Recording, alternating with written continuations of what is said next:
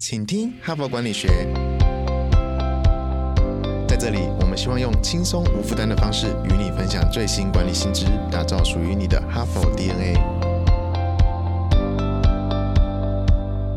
我是节目主持人杨玛丽 Mary。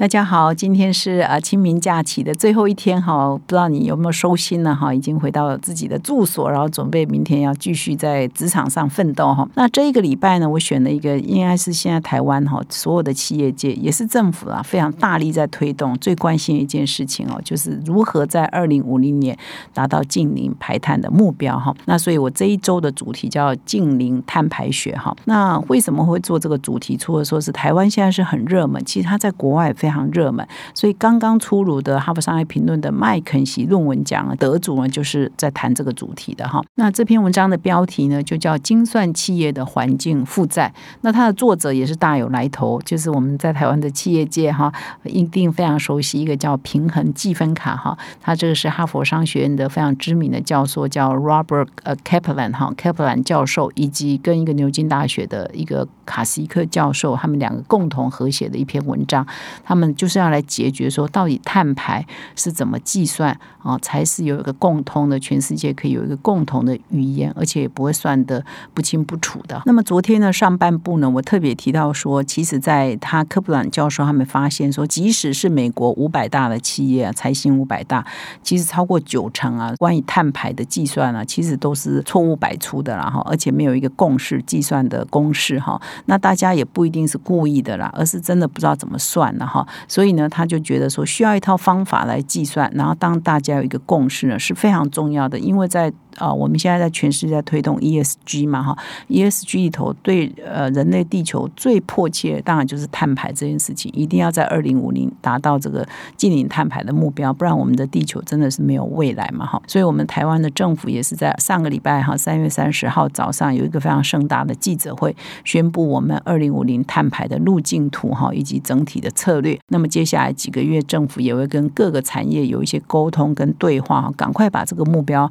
跟做。法要定下来哈，否则我们真的也会呃自外于国际的趋势哈。那么到底碳排要怎么算呢？昨天我已经有介绍了范畴一、范畴二、范畴三各是什么意思哈。所以如果你漏掉了，请你一定要回去听，要不然有可能今天呢你就听不太懂哈。我昨天也说了，这个近邻碳排学，我这个礼拜要分享的主题呢是保证不有趣哈啊，因为呢这真的是蛮严肃的话题哦，所以不像我们前几集谈如何做品牌啦，如何说。故事啊，可能你都听得哈哈大笑，或者是哎就觉得很容易理解哈，因为就是谈一些人生嘛。可是这个是蛮科学的哈，蛮有学问的，而且是一个新的领域嘛，所以你一定要认真听哦，要不然你会睡着哈，或者是觉得啊怎么这么无趣哈。这些课呢，就是保证有用，但是保证不有趣了哈。那接下来我就要来谈说，到底怎么计算这个碳排哈？那这个碳排呢，已经被在这个国际的这个学者呢，都已经认为说碳排本。身就是一个你的企业的负债，也就是环境的负债，所以你在资产负债表里头，我们的公司的资产负债表里头，以后都要揭露你的碳排嘛？碳排本身就是你的负债哈，你首先你要得到这个观念了哈。那怎么计算呢？我昨天有特别说，这个范畴一是指你的直接生产，范畴二是你的所生产过程使用的电，而范畴三就是你的生产的所有的上游以及你生产完的所有的下游，都所谓范畴三。但是呢，常常都计算的模模糊糊的，尤其在范畴三这一块了哈，所以啊，他这个文章特别从头到尾都举了一个案例哈，就是一个车门的制造商来作为说明了哈。好，那你现在开始要仔细听哦，因为会有一点点复杂，你跑掉的话，你可能就跟不上哈。那么这家车门制造商，我们设定呢，它是在英国的一家车门的制造商啊。那这一个制造商，我们的代号就叫 Z 哈，Z 公司哈。那么你要怎么去计算它的碳排呢？哈？除了它的直接生产之外，它的范畴三要怎么算呢？哈，它最上游的供应商假设了哈，是在澳洲的采矿公司，因为它要做车门，它需要铁矿嘛哈，所以你矿砂呢是来自澳洲的采矿公司，叫做 A 公司哈。那么这一家 A 公司呢，它应该就要计算它自己在范畴一，也就是它直接的生产的过程当中的碳排哈，然后再用会计的手段把它平均嘛哈，比如说你。它采矿了多少煤，它采了多少铁，它采了多少稀有的金属，然后在它总碳排当中各平均分配给每一种不同的矿物的吨数哈，就是你每呃你开采了多少铁，那产生多少二氧化碳哈，就你就再把它平均分配哈。那么每一吨原料所产生的这个温室气体，也就是二氧化碳的排放呢，就变成是你的环境负债哦，就反映你因为生产所造成的环境的成本嘛哈。所以这从从现在开始，你就要把它变成是你的负债哦。那么你现在 A 公司如果生产的所有的这个矿物哈原料都生产完了之后，你现在分给三家货运公司去运哈货运，平均每一家呢，比如说都分担三分之一的运输哈。运货的工作哈，所以 B 公司呢，假设这货运公司是 B 公司，就承接的 A 公司三分之一的环境负债哦。那么在这个 Kaplan 跟这另外这个伦敦大学教授研发的这个新的这个环境负债的计算方式呢，就是说，当 A 公司呢把它的产品销售出去呢，它其实就转移了它的环环境负债哦，他就把环境负债转移出去给了 B 哦，所以就不会有重复计算的问题。因为如果你有听我昨天的节目的话，我就一直在。在强调说，为什么范畴三很难算？就是 A 公司也算，你 B 公司也算，你 C 公司也算，然后就整个我们在计算我们的总碳排的时候呢，就变成会有重复计算的问题。所以它这个计算的方式呢，就可以解决这个重复计算的问题。所以呢，当这个 B 公司承接了 A 公司三分之一的环境负债之后呢，B 公司呢从澳洲呢，它因为它负担运输嘛，哈，它把这个澳洲的这个矿砂呢运到这个 B 公司呢，将这个矿砂从澳洲呢。运往英国的这个钢厂哈，因为他要把它制成钢嘛哈，所以呢就会变成说 B 公司的环境负债呢就会变成 A 公司的三分之一，它承接加 B 公司自己的范畴一哈，因为在它的生制造的流，在它的整个生产流程里头，所以变成到目前为止 B 公司的环境负债就是 A 公司的三分之一加 B 公司自己的环境负债。那么 B 公司的船呢，到了英国之后呢，就把船上的这个铁矿砂或各种矿砂哈，看。他是要卖给谁嘛？哈，慢慢移转给呃其他的客户。那假设说他有百分之二十呢，就移转给这个。呃，钢铁厂 C 哈，这个钢铁厂是到最后会生产我们刚刚讲的这个车门公司所需要的钢板哈，就移转给 C。那在这样的过程中呢，B 公司呢就把这个它的环境负债的百分之二十呢就移转给了 C 哈。那由 C 来拥有这个负债，而 A 呢就不再拥有这个负债了，因为它已经移转出去了嘛哈，就避免这个重复计算的问题，跟刚刚是一样的哈。所以到了 C 公司，它的环境负债就会长成这样哦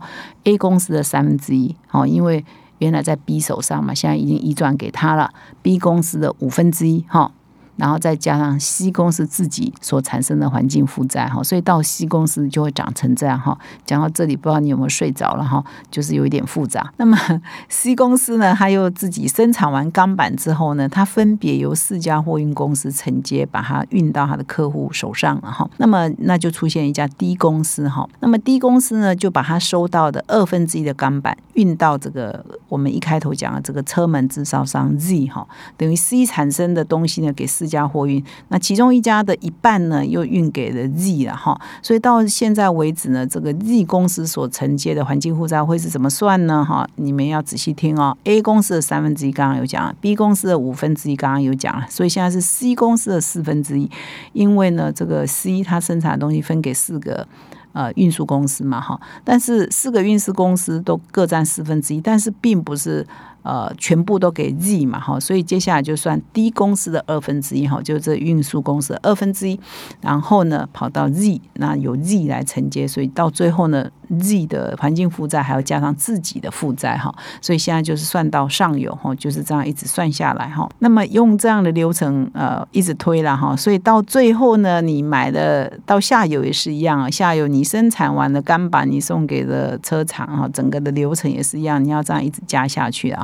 所以到最后呢，其实以后呢，你买车的消费者应该呢就会收到一份你这一台车的整个的生产流程、生产履历，总共呢。排了多少碳排？才会产生这一台车哦。所以呢，这个是一个可能是一个新的趋势哦。说我前几天呢跟一个企业界朋友聊天，说你现在买食品是不是上面会有这个原料标示？后来呢，因为要健康啊，哈，要减肥啊，等等哈，大家很注重你的卡路里啊，你的健康啊，会不会亮红灯？所以现在的很多吃的东西上面都会标示你的热量哈。那么以后呢，所有的产品可能都要标示你的碳排哦。比如说吃的也好，用的也好，可能都会标我这一个产品从从生产履历一直下来。到底产生了多少碳排？那你碳排越低呢，可能你的竞争力就越高哦哈。所以呢，如果我们用我们很熟悉的财务报表来看呢，这环境负债报表呢就会长这样哈。我现在这一集呢讲的蛮挑战的哈，因为我要把这个报表用口头的来讲哈。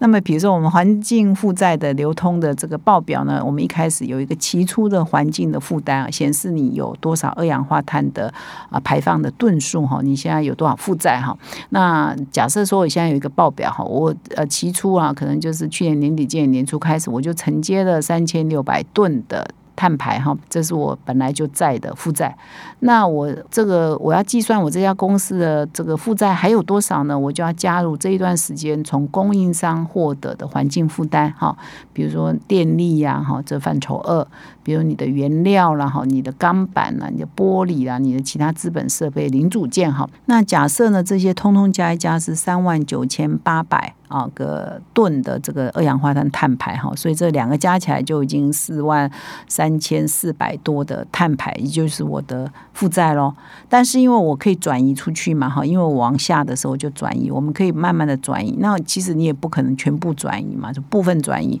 那假设说我期末的环境负债呢？是一万好了，是一万吨哈。那你怎么算它的价值呢？就是说当下这个一吨的，因为现在已经有这个碳权的交易市场嘛哈。那现在以此刻我看到一些外文的资料都讲一吨大概是五十到一百美元啊，这个 range 了哈。所以其实 range 还蛮大的哈。假设一吨呢是五十美元，那你一万吨呢，那就是五十万美元嘛哈。那所以呢，有人帮一些公司计算过了，比如说你持有公司啊，它所产生的碳排，呃，如果是可以用碳计价的话，其实它就算是赚很多钱，到最后如果加上环境负债，它都是赔钱的了哈。所以已经有很多这样的计算方式那么以上呢是今天的分享哈。所以呢，这个我真的觉得这一集讲的蛮蛮累的哈，因为不好讲啊，有一点复杂，而且是用说的，也没画面，也没文字哈。所以希望呢各位呢都很聪慧，都听得懂。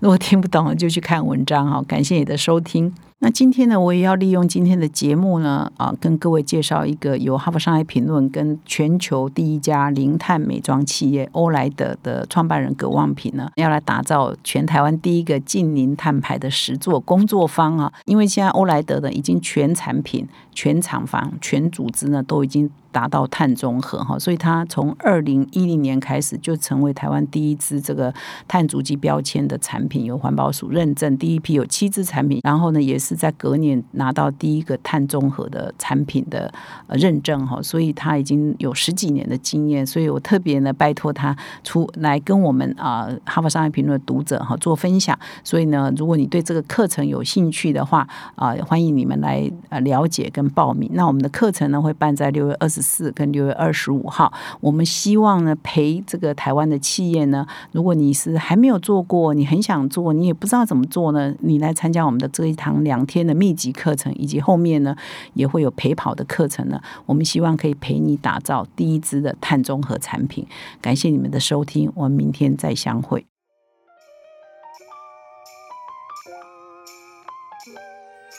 从团队到个人，管理的大小事都是 HBR 的事。现在就上 triple w 打 HBRTaiwan.com，订阅数位版，首月只要六十元，让你无限畅读所有文章，向国际大师学习。现在就开始。